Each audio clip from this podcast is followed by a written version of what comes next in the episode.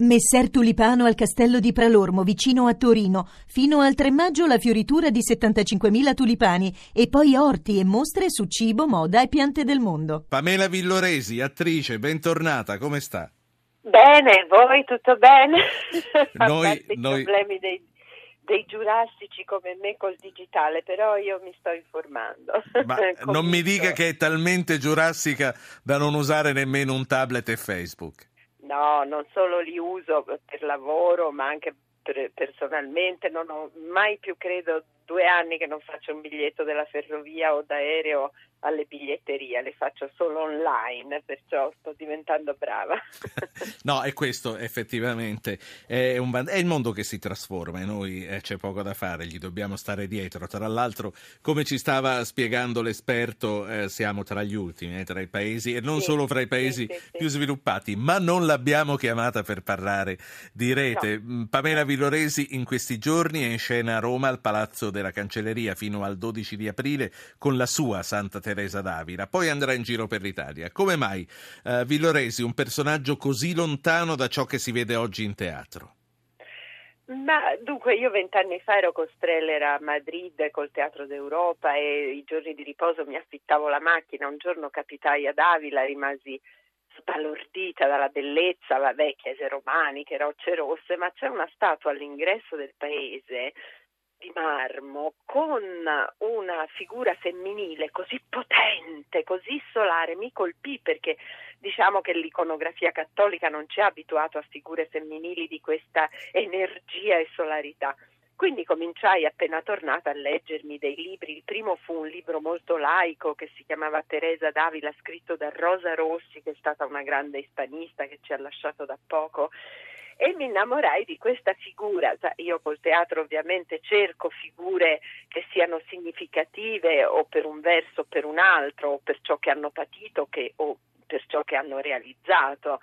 E, ehm, e Teresa era una donna che proprio 500 anni fa determina la sua vita decide di seguire, lei non è andata in convento perché è costretta, è scappata da casa per perseguire una carriera mistica, ma si ritrova in conventi, diciamo, corrotti, dove le, povere, le suore povere dovevano servire quelle ricche, eccetera, eccetera. Quindi lei decide piano piano di riformare il Carmelo, di riportarlo alla coerenza della povertà e della contemplazione, come gli eremiti sì. del Monte Athos, per capirsi, e per fare questo è, um, è, stata avversata dai superiori, naturalmente, ha subito due processi dalla Santa Inquisizione dove non si rischiava il posto di lavoro ma il rogo. Fonda 17 monasteri femminili, 15 maschili, traversa la Spagna a dorso di mulo per trovare gli sponsor, come si direbbe oggi, li trova, scrive a nobili e a re, fin tanto che vince su tutto il campo, allora i suoi superiori stessi le chiedono di scrivere sì. le sue esperienze mistiche e scrive una valanga di libri, di regole, il castello interiore. C'è qualche, cosa, c'è qualche cosa che lei ha ritrovato di se stessa in questa donna di 500 anni fa? Ma io diciamo sono anch'io sotto il motto di Madame Curie che diceva chi non ha carattere ha alibi.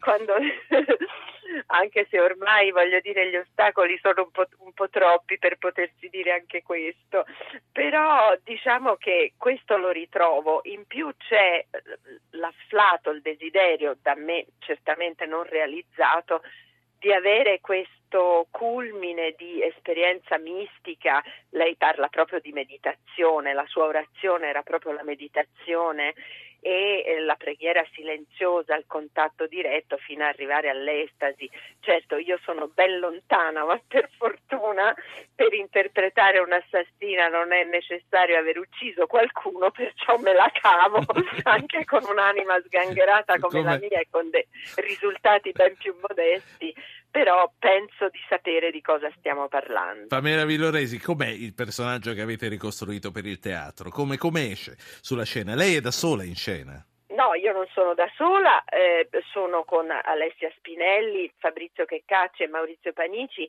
e eh, cantano tutta, c'è una griglia musicale molto forte perché Teresa voleva in quell'epoca in cui c'erano santi che si vantavano di non essersi mai lavati nemmeno le mani, Lei voleva le suore pulite, imparava a profumare di spigo e soprattutto là dove la musica, come sappiamo, era avversata, lei voleva che tutte le suore cantassero e suonassero Ancora oggi nei suoi conventi di clausura questo avviene, suonano per varie ore al giorno e cantano e perciò tu, c'è una griglia di cose musicali scritte oggi contemporanee bellissime da Luciano Vavolo che sono tutte cantate dal vivo eh, dalle persone che le ho sovracitato e, e poi eh, naturalmente è un percorso di scrittura perché io sono riuscita dopo vent'anni a realizzare questo spettacolo grazie ai carmelitani di Brescia, padre Antonio Sicari padre Fabio Silvestri e tutto il movimento ecclesiale carmelitano che aveva saputo di questo mio desiderio di fare Teresa d'Avila, mi ha detto ma allora la facciamo o no per i 500 anni?